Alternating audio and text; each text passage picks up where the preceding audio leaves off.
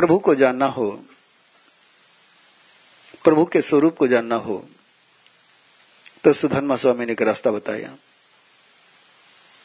प्रभु के धर्म को जान लो और प्रभु के धीरज को गहराई से देख लो। तो प्रभु का स्वरूप समझ में आ जाएगा। किसी का सपना दस साल में पुरानी हो तो फ्रस्ट्रेशन में पहुँच जाता है। कोई किसी रास्ते पर चल करके एक बार चोट खा ले तो वापस उस रास्ते की तरफ़ देखता नहीं है। एक बार ज़िंदगी में दगा मिल जाए तो फिर किसी को सगा कहने का मन होता नहीं है। लेकिन जिस प्रभु की कथा हम जीने के लिए तैयार हो रहे हैं उस प्रभु के जीवन को यदि देखेंगे तो 24 जन्म लगे सपना पूरा होने के लिए।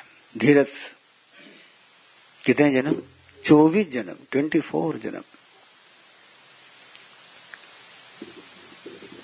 नैसार के भव में केवल भगवत्ता का सपना देखा था, भगवत्ता का साक्षात्कार किया था, लेकिन मरीची के जन्म में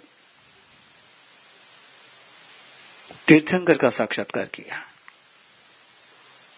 भगवान और तीर्थंकर में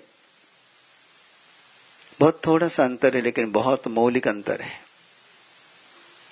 तीर्थंकर भी भगवान होते हैं और सिद्ध भी भगवान होते हैं।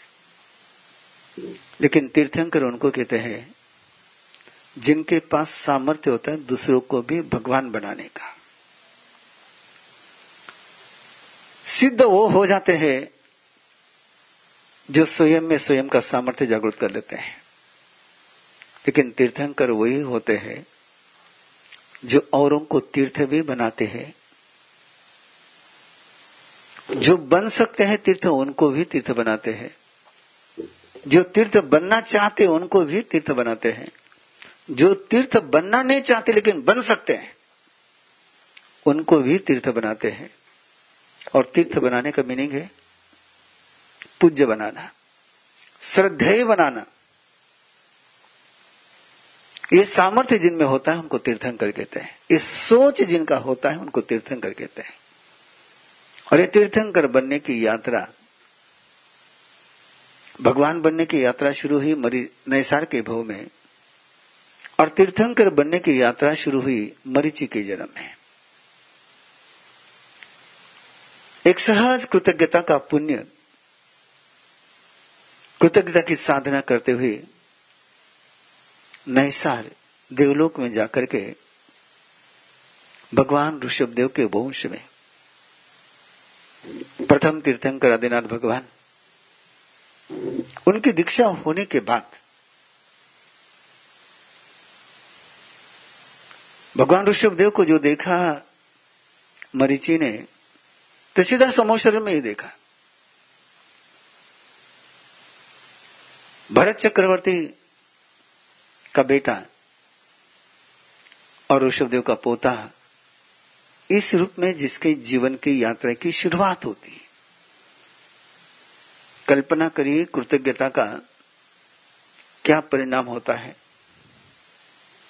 कि कहा तो एक कलाकार और कहा राजकुल और वो भी वो कुल जिसमें चक्रवर्ती और तीर्थंकर और उसका बेटा, भरत का बेटा। भरत चक्रवर्ती नहीं बने थे। लेकिन चक्रवर्ती बनने का नियोजन चल रहा था। थोड़े से शब्दों में चक्रवर्ती के कंसेप्ट समझ लो कि चक्रवर्ती शब्द आपने बहुत बार सुना हुआ है। किसको कहते चक्रवर्ती? खंड का राज्य चलाने वाले को चक्रवर्ती कहते ऐसा एक आपका सोच है। खंड में एक व्यवस्था में राज्य चलाने वाले राजाओं का गठन करना इसको चक्रवर्ती कहते हैं। कहीं जाकर के वो राज्य नहीं करते। पूरे षटखंड की विजय यात्रा करते हैं। लेकिन किसी का भी राज्य छीनते नहीं है।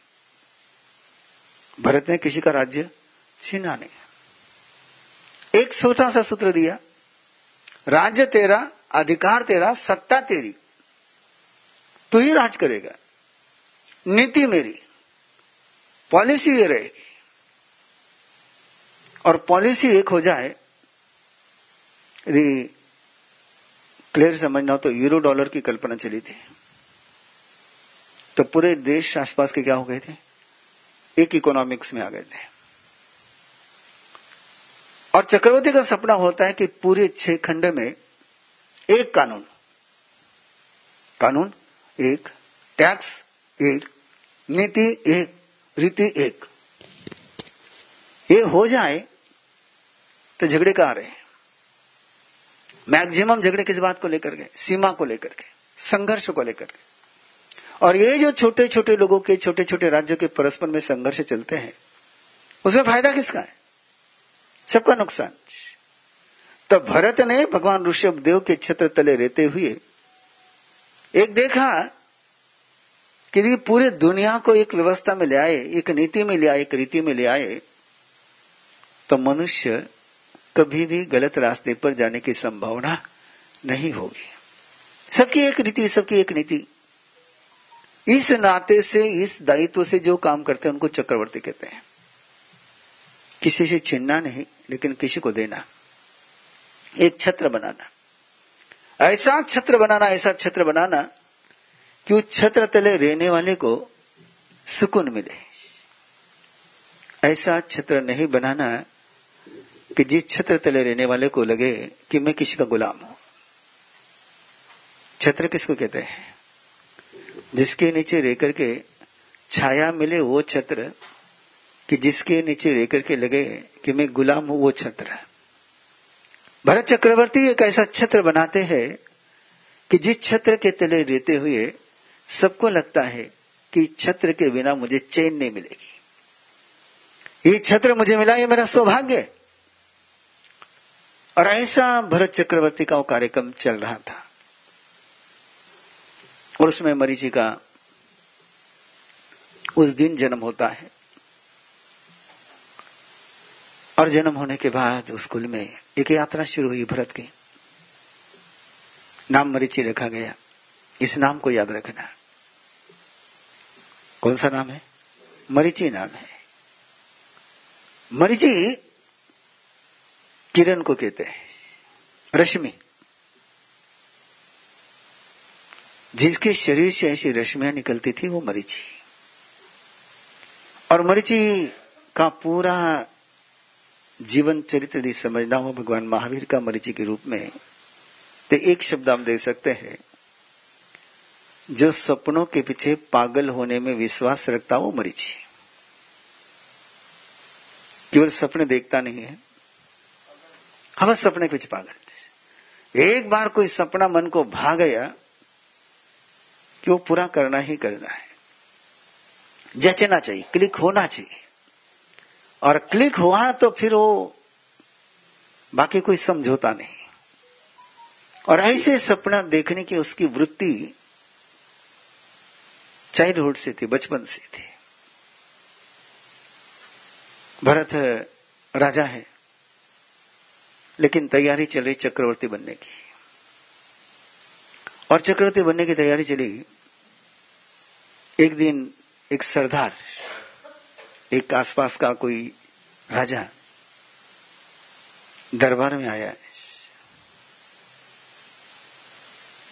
भरत ने उसका बैठे बैठे वो आया, उस सरदार ने प्रणाम किया। बात चली गई। वो व्यक्ति दिखने में बहुत भरत चक्रवर्ती से मज़बूत लग रहा था, श्रेष्ठ लग रहा था। लेकिन वो भी आकर के भरत को प्रणाम कर रहा था। मणि जी के मन में एक सवाल, सहज कि उसने आपको प्रणाम क्यों किया? क्या कारण? आपसे दिखने में बड़े दिखते हैं। आपसे दिखने में शक्तिशाली दिखते हैं। फिर उसने प्रणाम क्यों किया? और भरत ने जवाब दिया, उसके पास बल है, लेकिन अक्कल नहीं है। शक्ति है, लेकिन युक्ति नहीं है। इसलिए उसने मुझे प्रणाम किया। और मरीची के पास एक मैसेज चला गया है। कि युक्ति होनी चाहिए। और युक्ति होगी तो शक्तिशाली भी झुक जाएगा। बच्चों के पास मैसेज कैसे जाते हैं? बच्चों का जीवन बनता कैसे? बच्चों का भविष्य बनता कैसे? अनोइंगली पेरेंट्स जो स्टेटमेंट देते हैं। अनोइंगली वो स्टेटमेंट बच्चे के लिए बीज बन जाते हैं उसके जीवन के। बच्चे सपने परचेस करने के लिए टीवी के पास नहीं जाता है। बच्चे सपने लेने के लिए बाहर नहीं जाता है। बच्चे के पास जितने भी ज़िंदगी के सपने जाते हैं, वो माँ बाप से जाते हैं। बात को क्लियर कर लीजिए। गुरु दोनों के एक है। कौरव के गुरु द्रोणाचार्य है, पांडव के गुरु भी द्रोणाचार्य है। अंतर है तो केवल किसमें है? माँ बाप में है। गुरु एक है माँ बाप अलग है। ज़िंदगी जैसा गुरु है, वैसी बनी, या जैसे माँ बाप है, वैसी बनी। वही उत्तर आपके पास है। सपनों को सिद्ध करने की कला गुरु सिखाएगा, लेकिन सपने किसी से मिलेंगे तो माँ बाप से ही मिलेंगे। और एक सपना लेकर के मरीची देख रहा है भरत को। और कुछ दिनों के बाद वही व्यक्ति दरबार में आया है। और इस बार भरत उसके स्वागत में खड़ा हो गया है।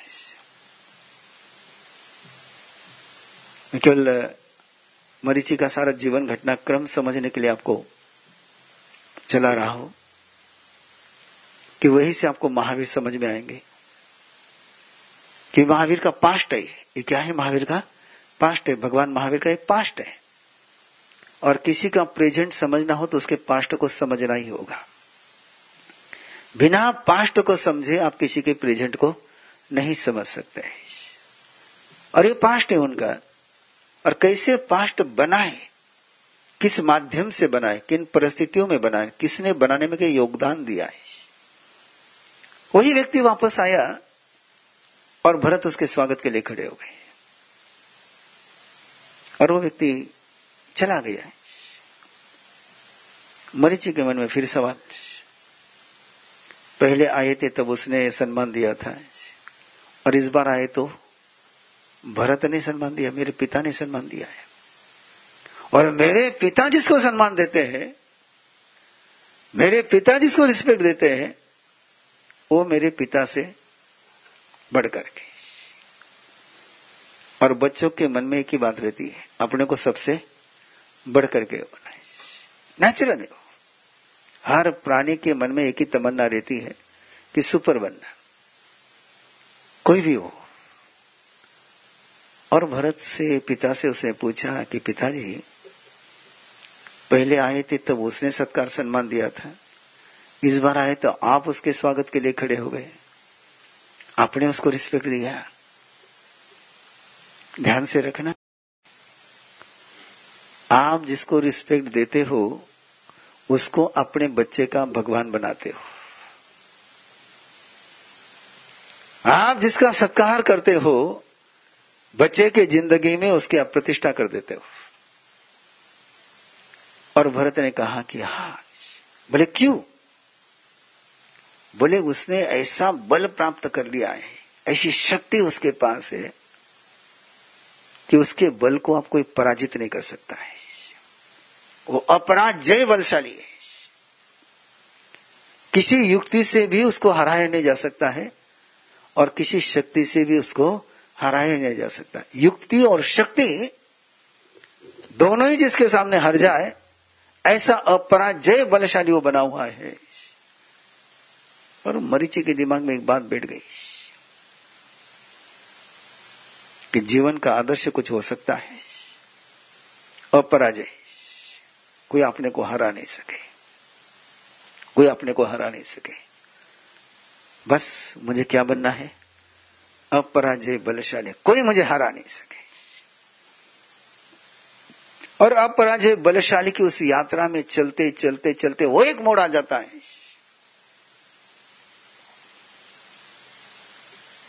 कि एक दिन अपने घर में देखता है वो, अपनी परदादी को, ऋषभदेव की माँ को, मरुदेवी को, जो निरंतर अपने बेटे के लिए तड़पती है, बेटे के लिए तरसती है। माँ हो तो मरुदेवी जैसी, माँ हो तो मरुदेवी जैसी पिता हो तो राजा श्रीनिक जैसा। आपको पता है मरुदेवी ना? माँ हो तो मरुदेवी जैसी। बेटा नहीं है तो सब सुना है। किसी सुख में सुखी नहीं हो। चौथे आर्य में है तीर्थंकर की माँ है, चक्रवर्ती की दादी है शारीरिक कोई दुख नहीं है, फैमिली का कोई प्रॉब्लम नहीं है, बस बेटा चला गया है। ऋषभ देव ने दीक्षा ली है, और उस समय उसको कोई समझता नहीं, दीक्षा भिक्षा कोई समझता नहीं। बेटा चला गया और ज़िंदगी सुनी हो गई। रोती है रोती है। कंटिन्यू जब भी उसके पास जाओ, एक ही सवाल, मारो लाल कर दिया इलाज मेरा बेटा कब मिलेगा मेरे बेटे को मैं कब देखूँगी? मेरा बेटा मेरा बेटा मेरा बेटा, बाकी कुछ नहीं। भरत चला जाए, पोता चला जाए, सब चले जाए। आप कहते हो कि दूध से मलाई प्यारी लगती है, लेकिन मरुदेवी को तो दूध ही प्यारा था। वो मलाई की तरफ़ नहीं देख रही हो? किसकी तरफ़ देख रही केवल? दूध। मलाई पर मलाई का घी बन गया, मलाई का मक्खन बन गया। दादा पड़दादा पोते, पड़पोते पड़पोते के पड़पोते। लेकिन मरुदेवी के सामने तो केवल कौन चाहिए? मेरा ऋषभ। मेरा ऋषभ। और मरीची उस माँ को भी देखता था। अपने पड़दादी को देखता था। है क्या उसमें ऐसा जिसके पीछे पागल हो गई बाकी किसी की तरफ़ देखते नहीं। ऋषभ को जिसको देखा नहीं उसने, मरीची ने देखा नहीं। और जिसको देखा नहीं उसके पीछे उसकी परदादी पागल है। क्या है उसमें? एक उत्सुकता, एक कौतूहल, एक आकर्षण। और ये कहाँ से पहुँचा है? कहाँ से पहुँचा है? माँ मरुदेवी से पहुँचा है। इसलिए मैं हमेशा कहते रहता हूँ कि माँ के सपने आगे पहुँचते चले जाते हैं, पहुँचाने नहीं पड़ते हैं। वो देख रहा है कि ऋषभ देव के प्रति प्यार, माँ की आँख से मरीची ने ऋषभ देव को देखा है। माँ के भावों में मरीची ने भगवान को देखा है। कोई ऐसा भी प्यार कर सकता है। कोई किसी के लिए ऐसा भी तड़प सकता है। एक दिन नहीं, दो दिन नहीं, तीन दिन नहीं, चार दिन नहीं, एक साल नहीं, दो साल नहीं। वन थाउज़ेंड ईयर एक साल की दीक्षा है ना। एक हज़ार साल की ना। एक हज़ार साल तक और एक दिन भरत चक्रवर्ती चक्रवर्ती बनने के प्रयासों में लगा है, चक्र बनाने की तैयारी में लगा है। और भरत के दरबार में एक दिन समाचार आते हैं कि भगवान ऋषभदेव को केवल ज्ञान हो चुका है और वो उद्यान में पधार चुके हैं। समोशरण लगा है। दूसरा समाचार आता है कि आयुधशाला में चक्र रत्न की निर्मित हो चुकी है। जो भरत का सपना है। स्वप्न पूर्ति का सबसे सशक्त साधन है कि जिसके बिना कोई भी राजा चक्रवर्ती हो नहीं सकता। वो चक्र तैयार हो गया है। हज़ारों साल की, हज़ार साल की मेहनत। एक दिन की नहीं, दो दिन की नहीं, तीन दिन की नहीं, चक्र बनने के लिए कम से कम वन थाउज़ेंड ईयर लगे। कितने उसके पीछे एफर्ट्स लगे होंगे। और वो एफर्ट्स फुलफिल हो चुके उस चक्र को पूजा करने के लिए आमंत्रण मिला है भरत को। और तीसरी ओर से समाचार आए हैं कि आपको पुत्र रत्न की प्राप्ति हुई है। तीन समाचार एक दिन में। तीन खुशियों की बारिश एक दिन में। और भरत चक्रवर्ती सिंहासन से उठता है और सबसे पहले दौड़ा दौड़ा दादी के पास जाता है।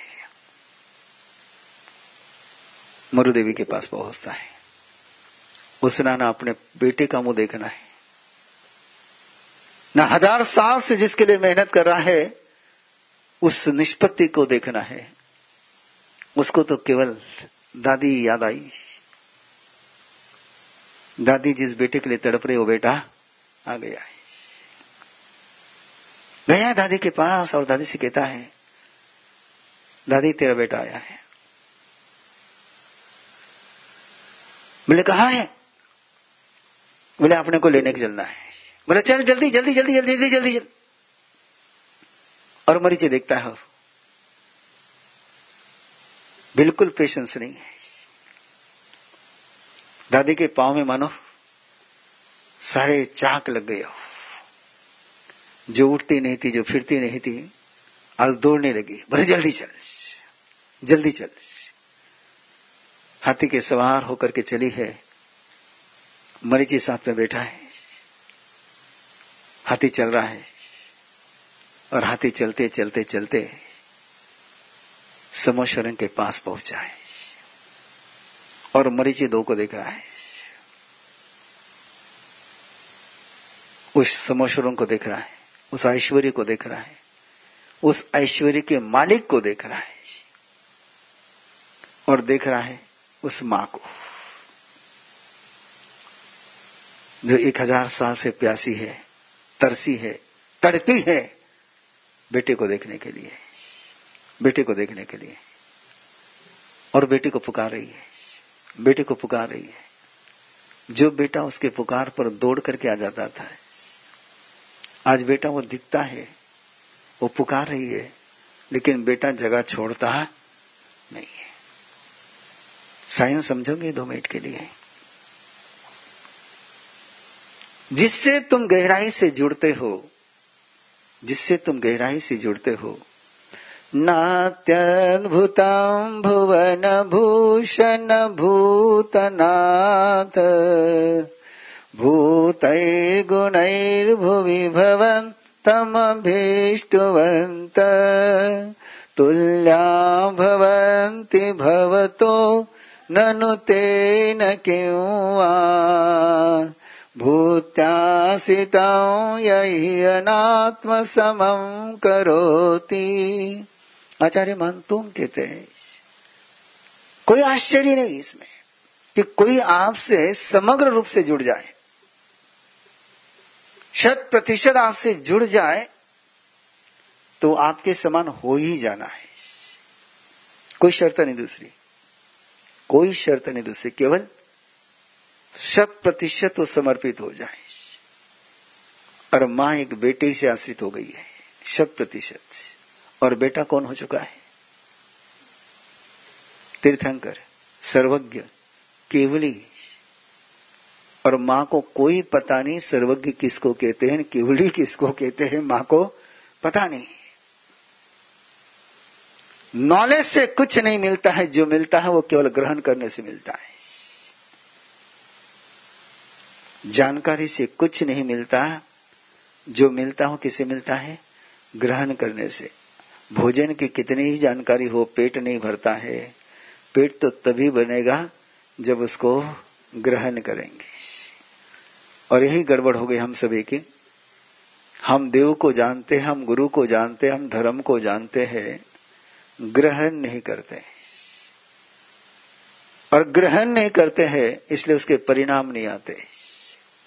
और मरुदेवी ने अपने बेटे को ग्रहण किया था। बेटे के रूप में ग्रहण किया था। भगवान के रूप में ग्रहण नहीं किया था। बेटे के रूप में ग्रहण किया था। लेकिन जिसको बेटे के रूप में ग्रहण किया था, वो कौन हो गया है? भगवान हो गया है। और भगवान हो गया है, ये माँ को पता नहीं है, हाथी के होदे पर बैठी है और बेटे की तरफ़ देख रही है। सामने बेटा है। और बेटे के उस शक्ति के साथ प्रेम के वात्सल्य के उस माहौल में माता मरुदेवी हाथी के होदे पर बैठे बैठे सिद्ध हो जाती है। मैं बहुत बार कहता हूँ। वात्सल्य में डूब जाए तो माँ मरुदेवी है। वात्सल्य में डूब जाए तो माँ मरुदेवी है। और आंधे पति के पीछे आंधी हो जाए तो माँ गांधारी है।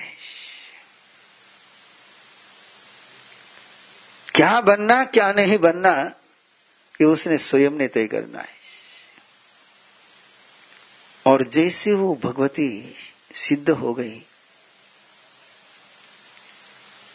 एक महोत्सव का सारा रूप बदल गया है। और देख रहा है मरीची, क्या है ये? इस व्यक्ति को देखते देखते कोई भगवान हो जाता है। इस व्यक्ति के दर्शन करते करते कोई सिद्ध हो जाता है। क्योंकि भगवान ने वहाँ से घोषणा कर दी, माँ गवई मरुदेवी सिद्धा और वो घोषणा सुनते ही भरत देखता है दादी की तरफ़, दादी सिद्ध हो गई। और भरत अपने सारे राजकीय आभूषण, अलंकार, एक परंपरा, एक व्यवस्था है, एक सहज चरित्र है कि देव गुरु के पास जाना हो तो अपने अहंकार के सारे चिन्हों को छोड़ करके जाना है। इसलिए जब भी समोशरण में कोई भी पहुँचता तो सारे राजकीय चिन्ह उतार देता है। मुकुट पहन करके नहीं जाता है। मुकुट पहन कर चलता है, लेकिन प्रवेश करने के पहले छोड़ता है। और मरीज़ देख रहा है, एक तरफ़ तो ये भगवान हो गए, और दूसरी तरफ़ जो मुकुट जो सम्मान जिसको पहनने के लिए मेरे पिता ने इतना समय लगाया, उसको पटापट उतार रहे और मरीची तो पूछे बिना रहता नहीं। अपने को पूछने के पचकान है। और मरीची हाँ बिगर पूछे जीता नहीं। वो पूछने, पूछना ही पूछना उसे वो भरत को पूछता है कि क्यों उतार रहे इनको? वो उतारना था, पहना किस लिए बोले, सामने देखता नहीं हूँ प्रभु उस प्रभु के सामने जाना है तो इसको छोड़ना ही होगा। और पिता को झुकते हुए देखता है, सब छोड़ते हुए देखता है। और मरीची के दिमाग में बात बैठ गई। चक्रवर्ती छुट गया है। वो अपराजय बलशाली छुट गया है। बोले अपने को तो ये बनना है, जिसके सामने बाप झुक जाए। बाकी कुछ नहीं चाहिए। बोले, और देखा है इतने लोग झुक रहे, इतने झुक लग रहे बोले, ऐसा, वही राहट, वही रहो वो छत्र तयन देवदुंदु भीन वो सारा देख करते तो मरीची सब भूल गया। राजमहल, सब सब सब सब सब भूल गया। और सीधा जैसे समोशरण में पहुँचा और समोशरण में पहुँचने के बाद देशना हुई और सारा सुनने के बाद मरीची ने क्या सुना, क्या नहीं सुना पता नहीं। प्रवचन सुना कि नहीं सुना कहना मुश्किल है। लेकिन ऋषभदेव को ग्रहण कर लिया उसने। शब्दों को ग्रहण नहीं किया होगा। लेकिन शब्द देने वाले को ग्रहण कर लिया था किसको लेना चाहिए? दाता को लेना चाहिए कि दाता के दान को लेना चाहिए? हम सारे दान लेने वाले हैं। और मरीची दाता को लेने वाला है। ये तीर्थंकर का चरित्र है, भगवान महावीर का चरित्र है। वो दान को ग्रहण नहीं किया, किसको ग्रहण किया? दाता को ग्रहण किया। और दाता है। तीर्थंकर ऋषभदेव। और उनको ग्रहण कर करके उनके पास पहुँच करके कहता है, मुझे तो आप जैसा होना है, बाकी कुछ पता नहीं। मुझे ये सारा आप जैसा होना है, उसको बाकी माथा पच्ची है ही नहीं। जो जचा, वो होना है। जो जचा, वो होना है। अपना सूत्र है, जो जचा, वो अपने पास होना चाहिए। अपन पास वाले है और वो होने वाले अंतर इतना ही हम सारे हैविंग में है और वो आई एम में है। वो बीइंग में है और हम हैविंग में है। वो होना चाहते हैं और हम पास रखना चाहते हैं। अपने को श्रीमंत होना है कि धनवान होना है। धन चाहिए। अंतर कितना है? श्रीमंत होना है इसका मतलब मैं श्रीमंत हूँ। पैसा है तो भी श्रीमंत हूँ, पैसा नहीं है तब भी श्रीमंत हूँ। और धनवान का मतलब धन है तो धनवान है और धन नहीं तो निर्धन है। और मरीजी होने पर भरोसा करता है, रखने पर भरोसा नहीं करता है। क्या पास में है उसकी उसकी चिंता नहीं, क्या होना उसकी सोच है। और एक बात के साथ दीक्षा लेता है कि मुझे तीर्थंकर होना है सपने देखने में क्या दरिद्रता रखने? सपने का को छोटे देखने। है ना? स्मॉल ड्रीम इज़ क्राइम छोटे सपने देखना ये गुनाह है। ये तीर्थंकर महावीर की गाथा से सबसे पहला सेकंड मंत्र आपके पास कोई है? कृतज्ञता के बाद मरीची के जीवन का पहला मंत्र कोई है तो सपना कभी छोटा मत देखो। किसी छोटे सपने के लिए अपने आप को कुर्बान मत करो। सपना ऐसा हो ऐसा हो कि जिसके आगे कोई सपना हो ही नहीं सके। एक्सट्रीम डीम एक्सट्रीम डीम एक्सट्रीम कि जिसके आगे नज़र ही नहीं पहुँचे, सोच ही नहीं पहुँचे। और ऐसा लगा कि इसके आगे सोच जाते तो उसके आगे निकल जाना, वहाँ फिर ठहरना नहीं। मरीज़ यही करता है। पहले चक्रवर्ती, वासुदेव वो छोड़ दिया बोले, ये तो ठीक है। इसके आगे भी एक मंजिल है। और एक ऐसी मंजिल पर पहुँचा है कि उसके आगे कोई मंजिल नहीं है। दीक्षा ले ली। दीक्षा ले ली। साधु बनने के लिए दीक्षा नहीं ली। मोक्ष में जाने के लिए दीक्षा नहीं ली। दीक्षा का लक्ष्य क्या है? तीर्थंकर होना है।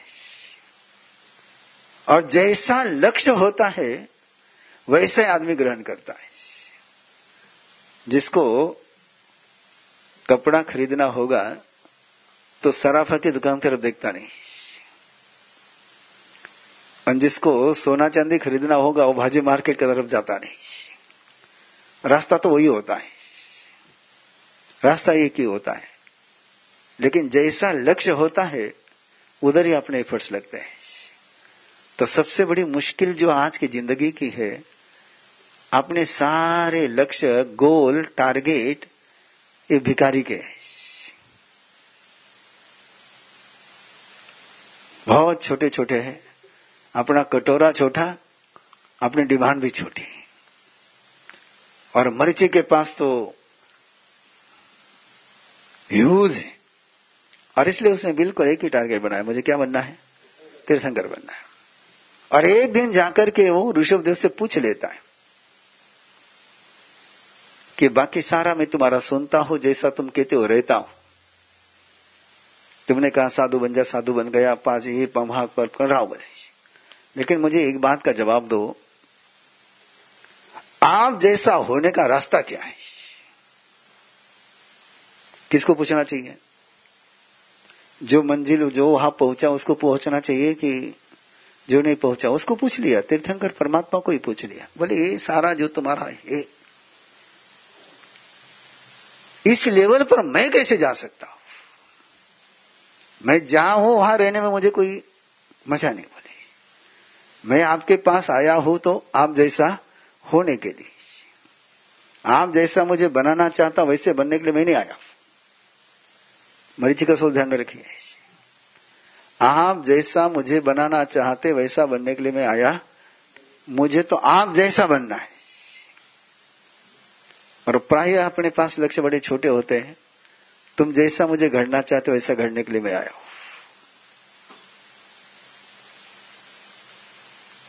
और मरीची का सोच क्या है?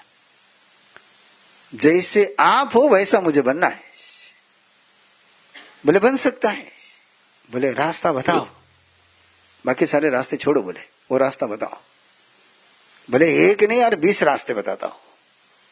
और एक एक रास्ता बता दे के बोले, निरंतर ऐसी ज्ञान की आराधना कर, एक पल भी ज्ञान की आराधना के बिना मत रहे। निरंतर ज्ञान की आराधना, अभिक्षण ज्ञान अभिक्षण ज्ञान, निरंतर। बाकी किधर दिमाग लगाए मत, केवल नॉलेज केवल नॉलेज केवल केवल knowledge knowledge knowledge knowledge knowledge Marichi ने देखा, ये तो मुश्किल मामला है।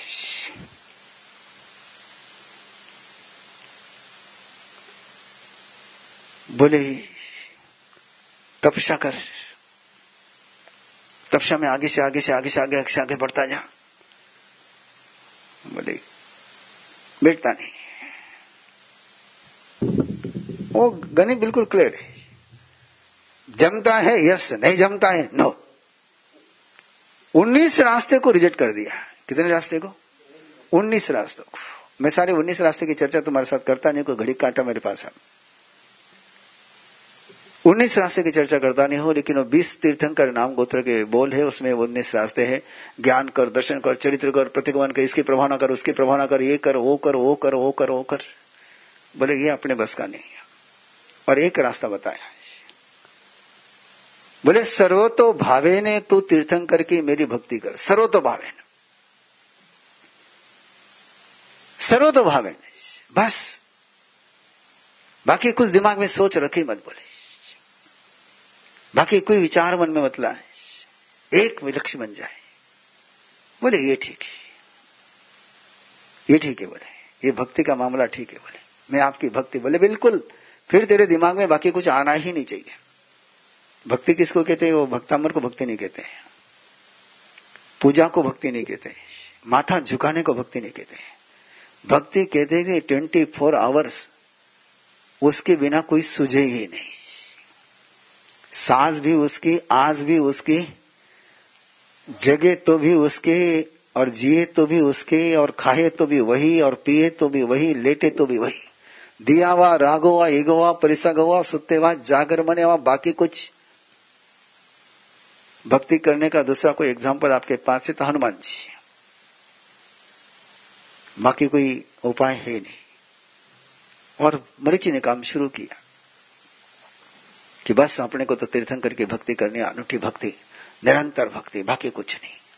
और एक दिन भगवान ऋषभदेव संतों को प्रवचन दे रहे थे गाइडेंस दे रहे थे, प्रशिक्षण दे रहे ट्रेनिंग दे रहे थे, कि ज़िंदगी में ऐसा भी कभी दौर आता है, कभी ऐसा भी प्रसंग आता है, कि आप चल रहे बियाबान, रेगिस्तान लगा है, धूप बहुत पड़ रही है, सूरज तप रहा है धरती तपी हुई है और प्यास लगी है और पानी कहीं नहीं है। और जो पानी है वो तुम्हारी मर्यादा का नहीं है। और तुम्हारे प्यास के मारे जान जाने का मौका आ चुका है, पल पल आ चुका है। लेकिन याद रखना, अपनी मर्यादा का उल्लंघन करके पानी नहीं पीना है। मर जाओ तो चलेगा लेकिन मर्यादा का उल्लंघन मत करना है अब मरीची ने वो सुना। बोले, ऐसा हो सकता है। परमात्मा ने फरमाया, इसका मतलब ऐसा हो सकता है। ऐसा हो सकता है। ऐसा हो सकता है। और उस दिन रात में वो उस ऐसा हो सकता कि सोच में सोया। और जिस सोच में सोया, वो सपना आ गया आपने वो परिस्थिति देख रहा है कि मैं ऐसा जा रहा हूँ, प्यास लगी है, धूप पड़ी है, कंठ सूख गया और पानी नहीं है। बिल्कुल आग लगा, मर गया।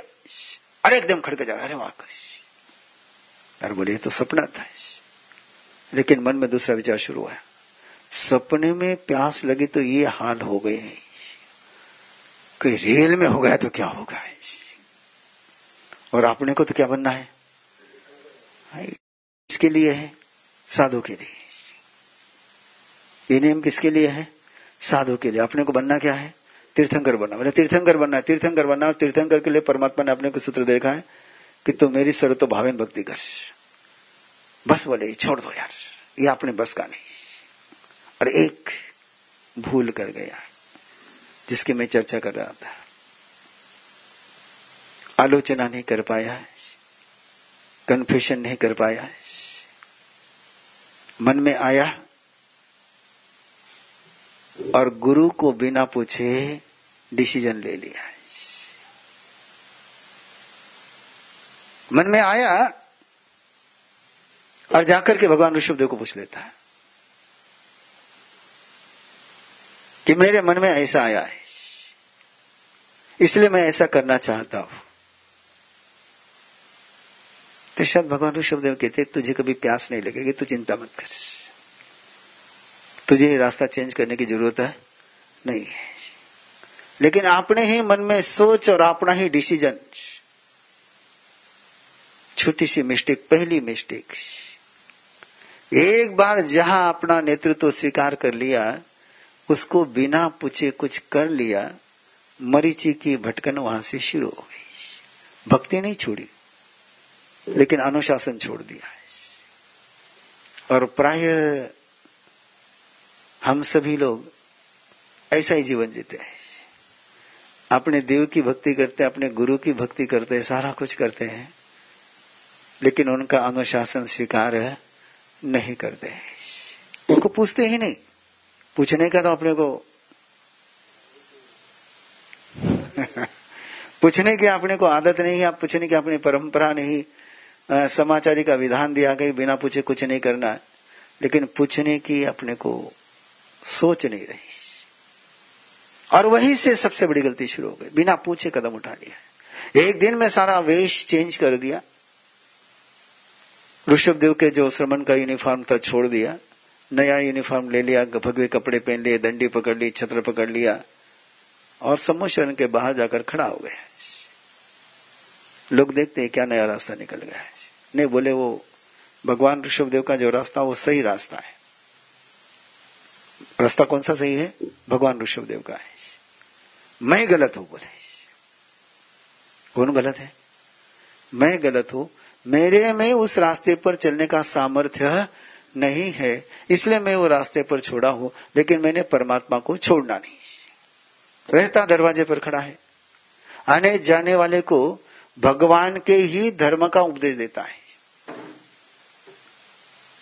अपने धर्म का उपदेश देता, अपने रास्ते का उपदेश नहीं देता, स्वयं जो कर रहा, उसका गाइडेंस नहीं देता। गाइडेंस किसका देता है? भगवान ऋषभ देव का। जो आता, उसको भगवान के पास भेजता। जो आता, उसको भगवान के पास भेजता। जो आता, उसको भगवान के पास भेजता है। जिस रास्ते पर मैं चल रहा वो रास्ता सही नहीं है, आराम से डिक्लेयर करता है। रास्ता सही कौन सा है? ऋषभ देव का है। तुम वहीं जाओ, तुमको यदि कल्याण करना है, तुमको यदि मंजिल पर पहुँचना है तो मैं जो गलती कर रहा हूँ, वो गलती तुम मत करो। मेरा रास्ता दूसरा है, मेरी मंजिल दूसरी है। तुम्हें यदि सही में पहुँचना है मंजिल पर तो तुम भगवान के अनुशासन में जाओ, भगवान के धर्म में जाओ। मरीची ने हज़ारों को भगवान के शरण में पहुँचाया। है लेकिन स्वयं कहा खड़ा है? हमारा भी आप सभी से एक ही आग्रह है। या तो परमात्मा के अनुशासन में रहो और परमात्मा के अनुशासन में नहीं रहते हो तो कम से कम लोगों को परमात्मा के अनुशासन में जाने के लिए कहो।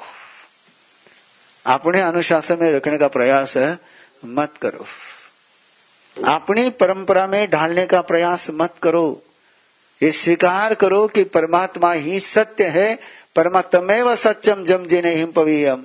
अपनी परंपरा कभी सत्य हो सकती नहीं। सत्य क्या है? जो तीर्थंकर परमात्मा ने फरमाया वही सत्य है। और यह मरीजी के पास ट्रांसपेरेंसी है। यह मरीजी के पास प्रामाणिकता है। रास्ता छोड़ा है, लेकिन मंजिल छोड़ी नहीं है। भक्ति छोड़ी नहीं परमात्मा को छोड़ा नहीं भक्ति परमात्मा की है। समर्पण परमात्मा का ही है। सब कुछ परमात्मा के लिए है। बनना भी क्या है? परमात्मा तीर्थंकर बनना। और कोई रास्ता नहीं। और एक दिन धर्म सभा में भरत चक्रवर्ती भगवान ऋषभदेव से एक सवाल पूछता है कि प्रभु, आपकी धर्म सभा में कोई है ऐसा? कि जो आप जैसा तीर्थंकर हो जाए भविष्य में? सारी सभा में सन्नाटा छा गया है। और हर व्यक्ति को लगता है कि शायद मेरा नाम आ जाएगा। कि हर व्यक्ति अपने को तो बिल्कुल हंड्रेड परसेंट योग्य समझता है। और मेरा मन तो कहता है कि भरत चक्रवर्ती के भी मन में होगा कि मैं इस मैं सत्ता का चक्रवर्ती बना हूँ तो शायद अगले जन्म में धर्म चक्रवर्ती बन जाऊँगा क्योंकि मेरे पिता भी पिछले जन्म में चक्रवर्ती थे और चक्रवर्ती होकर के तीर्थंकर हुए हैं। तो मेरा ये जन्म चक्रवर्ती का, अगला जन्म तीर्थंकर का है। लेकिन भगवान ऋषभदेव ने जब फरमाया कि भरत, और इधर मरीची मरीची की भावना है जैसे भरत ने सवाल पूछा, मरीची को तो कल्पना कर सकते क्या क्या हुआ होगा। मरीची कहता है अपने प्रभु से प्रभु, ये सवाल भरत का नहीं है मेरे जीवन का सवाल है। ये सवाल भरत के ज़ुबान का हो सकता है, लेकिन ये मेरी ज़िंदगी का सवाल है। मैंने पूछने का हक खो दिया है। मैंने पूछने का हक खो दिया है। लेकिन तुम्हारी रहमत की जवाब मुझे मिल जाए। मैंने हक खो दिया है। नहीं पूछ सकता हूँ आकर तुम्हारे चरणों में। नहीं पूछ सकता हूँ आकर तुम्हारे चरणों में, जो सवाल मेरे ज़िंदगी का है। पूछा, भरत ने है? लेकिन सवाल मेरा है। रहा तुम्हारी छोड़ी है। रहा तुम्हारी छोड़ी है, लेकिन तुम्हें नहीं छोड़ा है। रहा तुम्हारी छोड़ी है, तुम्हें नहीं छोड़ा है। तुमने जो मंत्र दिया, उस मंत्र को भी छोड़ा नहीं है। तुमने जो मंत्र दिया, उस मंत्र को भी छोड़ा नहीं है। निरंतर करता हूँ प्रभु तुम्हारी आराधना। निरंतर करता हूँ प्रभु, तुम्हारी आराधना मेरे सपनों में भी तुम हो, मेरे नज़रों में भी तुम हो, मेरे सांस में भी तुम हो। अब तुमने ही बताना है कि मेरा भविष्य तुम हो कि नहीं। अब तुमने ही बताना है कि मेरा भविष्य तुम हो कि नहीं हो। सवाल भरत का नहीं, सवाल मेरा है। भरत तो सुनेगा कान से। भरत तो सुनेगा कान से, लेकिन मैं सुनूँगा प्राणों से। मैं सुनूँगा प्राणों से।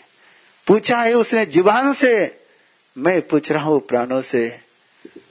और मेरे प्राणों का सवाल तो तुम सुन ही लेते हो कि मैं तुमसे जुदा हूँ नहीं। और पूरी सभा के साथ दरवाजे पर खड़ा हुआ मरीची पूरे प्राण जवाब सुनने के लिए। और ऋषभदेव ने फरमाया कि भरत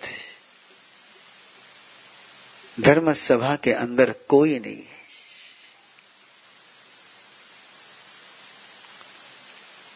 एक पल के लिए तो सारा और और दूसरा वाक्य निकला है। द्वार पर खड़ा है मरीची। मत देख उसका बाना, मत देख उसका बाना, देख उसके प्राण। मत देख उसके बाना, देख उसके प्राण।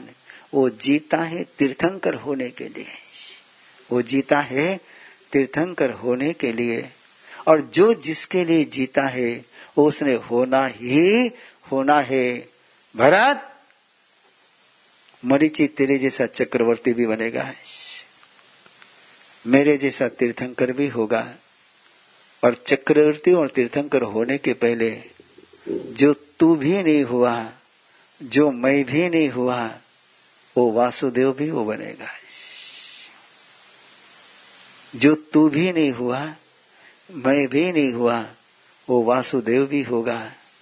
सवाल सुनकर के सारी सभा एक साथ, दो चक्रवर्ती दो तीर्थंकर को देख रही है। एक अभी का, एक भविष्य का है। और मरीची वही से कहता है। प्रभु, नहीं धो पाता हूँ तुम्हारे चरणों को। नहीं धो पाता हूँ तुम्हारे चरणों को। सिद्ध कर दिया तुमने, सिद्ध कर दिया तुमने। तुम्हें कोई छोड़ सकता है, लेकिन तुम उसको छोड़ते नहीं तुम्हें कोई छोड़ सकता है, लेकिन तुम उसे छोड़ते नहीं हो। देते हो जो मंत्र तुम, देते हो जो मंत्र तुम, सिद्धि भी तुम ही देते हो, सिद्धि भी तुम ही देते हो। नहीं देखते हो तुम बाहर को, तुम देखते हो अंतर को। तुमने ही दिया बोझ, तुमने ही दिया बीज, तुमने ही सिंचा बीज को, तुमने ही बीज बोया बीज, तुमने ही सिंचा बीज को। और तुमने ही उसका फल दिया प्रभु, तुम्हारे चरणों में यही से प्रणाम है। छू न पाते मेरे हाथ तुम्हारे चरणों को। छू न पाते मेरे हाथ तुम्हारे चरणों को। नहीं हुई इस लायक कि आ जाऊँ तुम्हारे सामने। नहीं हुई इस लायक कि आ जाऊँ तुम्हारे सामने। लेकिन प्रभु लेकिन प्रभु, मेरे रोम रोम में तुम ही हो। तुम्हारे अलावा और कुछ नहीं है। समर्पण अवभाव डूबा है भक्ति में। कृतज्ञता के भाव है। असीम कृतज्ञता के भाव चरम कृतज्ञता के भाव और क्या चाहिए? इससे बढ़कर चाहिए क्या है? और उन पलों में जो कृतज्ञता में डूबा हुआ है, सभा लौटती है, मरीची को प्रणाम करती है। लेकिन मरीची आराध्य की तरफ़ देखता है। मरीची प्रणाम करने वाले की तरफ़ देखता नहीं। भरत आता है। भरत ने इसके पहले कभी मरीची को बेटा होकर के भी नज़र उठा करके नहीं देखा। कि जो मेरे प्रभु के शासन में नहीं, उसके साथ मेरा कोई रिश्ता नहीं। पहली बार भरत मरीची के पास पहुँचता है। और मरीची के पास पहुँच करके भरत के मन में एक भाव है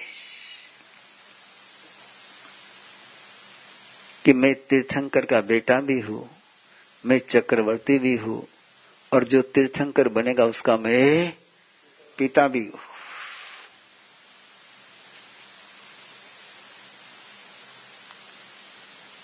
तीर्थंकर का बेटा हूँ, चक्रवर्ती हूँ तीर्थंकर का पिता हूँ। और इस भाव में डूबा हुआ भरत मरीची को प्रणाम करता है। मरीची को आज दिन तक किसी ने देखा नहीं था, उसका दर्द नहीं था। लेकिन पिता उसके तरफ़ देखते नहीं थे, इसका दर्द उसके मन में था।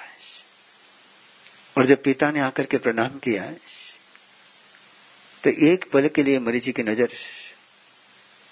प्रभु से हटकर भरत पर चले गई। इसके पहले जो भी प्रणाम करते थे, नज़र परमात्मा की तरफ़ थी।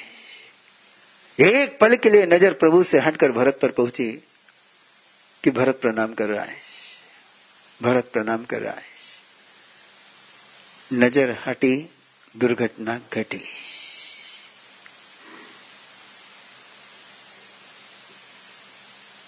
और भरत ने मरीची की नज़र का जवाब देते हुए कहा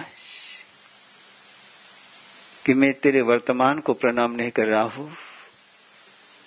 मैं तेरे भविष्य को प्रणाम कर रहा हूँ। और एक पल के लिए परमात्मा से नज़र हटी, भरत की रेशा में पहुँचा और भरत की रेशा राजसी रेशा। कौन सी रेशा भरत की? राजसी लेशा है। और वो राजसी लेशा के जैसे ही चक्कर में आया, मरीची के अंदर भी उस लेशा का प्रवेश हो गया है। कि वहाँ से डिस्कनेक्ट हो गया इधर से कनेक्ट हो गया। जिधर का कनेक्शन उधर का करंट जिधर का कनेक्शन उधर का करंट सुदर्शन का कनेक्शन भगवान महावीर के साथ तो अर्जुन माली का करंट उसमें नहीं गया करंट किसका आया? भगवान महावीर का आया। और यहाँ मरीची का डिस्कनेक्ट हो गया भगवान ऋषभ देव से, और कनेक्ट हो गया भरत से। तो वहाँ से तो अहंकार आना ही आना है। एक पल पहले जो कृतज्ञता में समर्पित हो रहा था, दूसरे पल ही झूमने लगा। नाचने लगा। है मस्ती में आ गया। है देर नहीं लगती, पल में प्रलय हो जाते। लंबों में खता होती और सजा सदियों को भुगतनी पड़ती। कोरोना वायरस की खता कितने पल की है? और सजा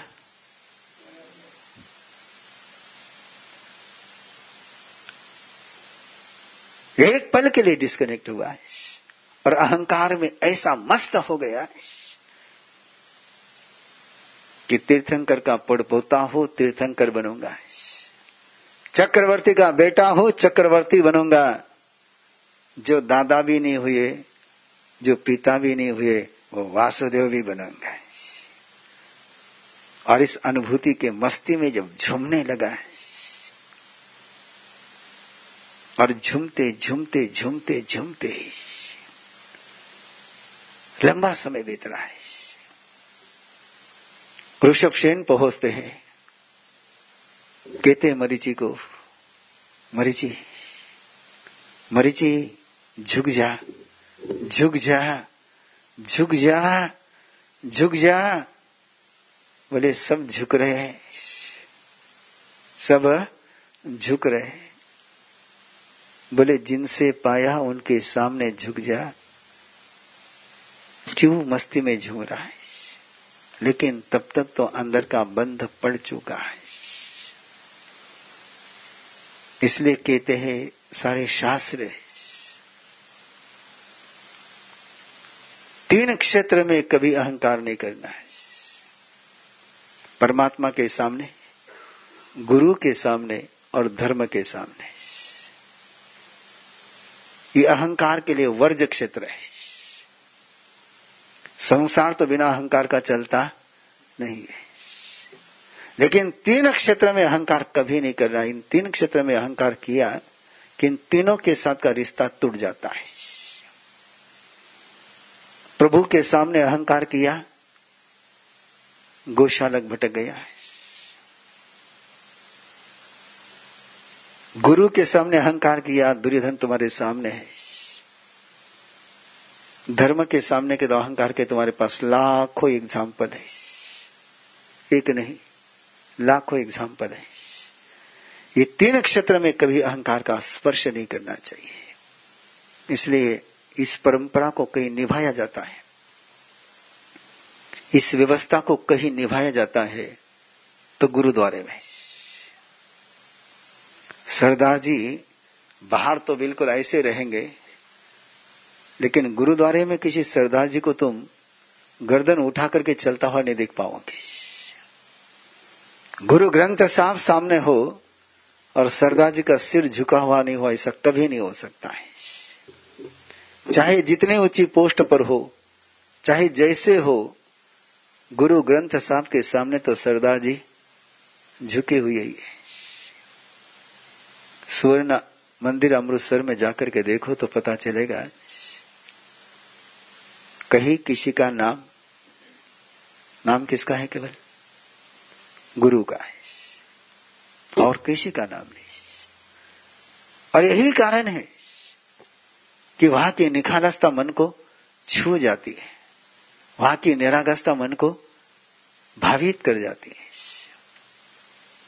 इसलिए वहाँ तो बहुत अच्छा माहौल है।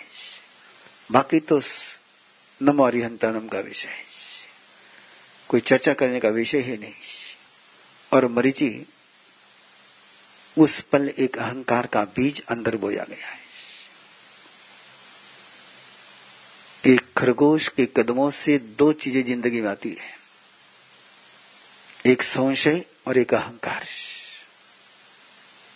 ये आते समय पता ही नहीं चलता है। खरगोश के कदमों की कभी आहट सुनाई देती नहीं। अहंकार कब अपने जीवन में आता है, पता ही नहीं चलता है। संशय कब मन में आता है, पता ही नहीं चलता है। पता तब चलता है, जब ये उन्मत्त हाथी बन जाते हैं। संशय उन्मत्त हाथी बन गया कि युद्ध शुरू हो गया है। अहंकार उन्मत्त हाथी बन गया कि हाथ में कुछ नहीं रहता है। इनको आते हुए रोक सकते हो, आने के बाद आप कुछ नहीं कर सकते हो। ये आते ही एक बार ऐसी विश्वली शुरू हो जाती है कि पूछो मत और परिणाम देखो। मरीची के भव से लेकर वर्धमान बनने तक, उसके बाद भगवान महावीर की चेतना कहीं पर भी कहीं पर भी। ज्येष्ठ के रूप में जन्म नहीं लिया, कनिष्ठ के रूप में ही जन्म लिया छोटे भाई के रूप आखिरी जन्म में भी वो छोटे भाई है। नंदीवर्धन बड़ा भाई है। विशाख नंदी बड़ा है। विश्वभूति छोटा है। बलराम बड़े हैं। त्रिपुष्ट वासुदेव छोटे हैं। एक अहंकार का परिणाम देव गुरु धर्म के शरण में किया हुआ अहंकार जन्म जन्म में तुम्हें कभी श्रेष्ठता का स्पर्श होने देता नहीं है। अरे मरीची की कथा का सूत्र है। और ये अहंकार की यात्रा है। बीज बोया गया है। और वो बीज बोया गया, अंदर में अहंकार साधना के क्षेत्र में एक बार अहंकार हो जाए, अंदर में आग लग जाती है। भगवान ऋषभदेव का निर्वाण हो गया। लेकिन फिर भी मरीची की भक्ति में फ़र्क नहीं आया। लेकिन अंदर का एक अहंकार का बीज बोया हुआ था और उस बीज के कारण से मन संतप्त है पता नहीं चलता, मैंने कहा ना कि अहंकार के परिणाम बाहर आने में बहुत समय लगता है, बहुत समय लगता है। गुस्सा तुरंत पता चलता है। लेकिन अहंकार पता चलने को बहुत समय लगता है और मरीची को एक दिन बुखार आ गया है। टेम्परेचर आ गया है। उस टेम्परेचर के बीच में कोई सेवा करने वाला नहीं। और सेवा करने वाला नहीं तो मरीजी के मन में एक तमन्ना जन्मी। मैंने इतनों को उपदेश दिया, सबको परमात्मा का चेला बनाया। एक को मेरा चेला बनाता तो कम से कम आज सेवा के लिए काम आता है। अहंकार अहंकार के बाद कामना कि मेरा भी कोई चेला होना चाहिए। तबियत तो ठीक हो गई, लेकिन मन में लालच का रोग लग गया कि अपने को अब गुरु बनना है। एक दिन, तभी भी गुरुदेव उसके पास जो भी आते किनको भेज, कहा भेजता हो? परमात्मा के शासन में, परमात्मा के शासन में। लेकिन एक कपिल आया है, कपिल राजकुमार। उसके पास आया तो उसको भी कहा कि देख, तुझे आत्मा का कल्याण करना है। क्या तेरी ज़िंदगी का भरोसा है? जा परमात्मा के शासन में, तेरे अनादि के सारे कर्म टूट जाएँगे और तू परमात्मा हो जाएगा। अच्छा शासन है। और वो कपिल अंदर गया, देखा कि सारी भीड़ी भीड़े यह अपना क्या नंबर लगना है? दुकानदारी किसी शुरू विधान में रख जाओ है यहाँ तो सारे ही है, अपना कहा नंबर लगना है? वो वापस आता मरीज़ के पास। बोले, एक बात बता, तू मुझे वहाँ भेजता है। तुम जिस रास्ते पर चल रहे हो, वो तुम्हारा रास्ता धर्म का है कि नहीं है? तुम्हारे पास धर्म है कि नहीं है? तुम्हारे पास साधना है कि नहीं है? तुम जिस राह पर चल रहे हो, वो राह सत्य है कि नहीं है? मुश्किल सवाल है ना? सवाल मुश्किल था, लेकिन जवाब बहुत आसान था। उसके पहले मरीची देता भी था कि मैं सही राह पर नहीं, राह कौन सी सही है? वो सही है। लेकिन अंदर में एक बार लालच जन्म गया तो झूठ बोलते देर नहीं लगती। और मरीची ने केवल एक वाक्य बोला, इत्थम भी तहेव, इत्थम भी तहेव।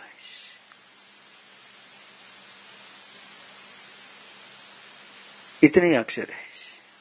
तहे व तीन इथम दो, पी तीन, साढ़े छह अक्षर का। और इन साढ़े छह अक्षर जैसे उसने बोले इतने दिनों तक जो उसकी निष्ठा थी, उस निष्ठा के साथ उसने छल्ला कर ली। जो आस्था थी, अपनी जो आस्था थी, स्वयं की आस्था, ये वाक्य क्या है? उसकी आस्था के खिलाफ। आज तक में वो क्या सोचता था कि सत्य कहाँ पर है? वहाँ पर। और आप क्या बोल रहे हैं कि सत्य मेरे पास भी। और एक वाक्य स्वयं के साथ बेईमानी का वाक्य, स्वयं के के साथ बेईमानी का वाक्य, और जिस पल तुम अपनी श्रद्धा के साथ बेईमान हो जाते हो, श्रद्धा भी तुम्हारा साथ छोड़ देती है। जिसके साथ तुम बेईमान होंगे, वो तुम्हारे साथ नहीं रहेगा। आस्था के साथ बेवफाई हो गई, आस्था का दामन छूट गया, शिष्य मिल गया, प्रभु छूट गए। प्रभु का धर्म छूट गया। प्रभु का मार्ग छूट गया। शिष्य बन गए, मरीची गुरु हो गए, नया पंथ चल पड़ा। लेकिन जीवन में उस गलती का उन्होंने आलोचन और प्रतिक्रमण नहीं किया। अपनी गलती कबूल नहीं करी। लग रहा था उनको। और शुरुआत शुरुआत में लगता है कि अपने से गलती हुई। जैसे लंबा समय हो जाता है तो अपनी गलती भी अपने क्या लगती है? ओके है ना? पहले दिन कोई शराब पीता है तो थोड़ा मन में गिल्टी कॉन्सियस रहता है। कोई भी बैड हैबिट पहले दिन लगता है क्या अपन करते भी उसका चेहरा, उसकी आँखें, उसका हाव भाव बराबर है ना? पहले दिन। दूसरे दिन थोड़ा सा कम हो जाता है, तीसरे दिन थोड़ा सा कम, चौथे दिन, पाँचवें दिन। आठ दिन के बाद तो फिर वो ओके फिर तो उसका कोई एहसास ही नहीं रहता। गलती का एहसास जितना 12 घंटे में तीव्रतम होता है, उतना 12 घंटे के बाद वो कम होते जाता है। इसलिए नियम बनाया है कि 12 घंटे में गलती को कबूल कर लो।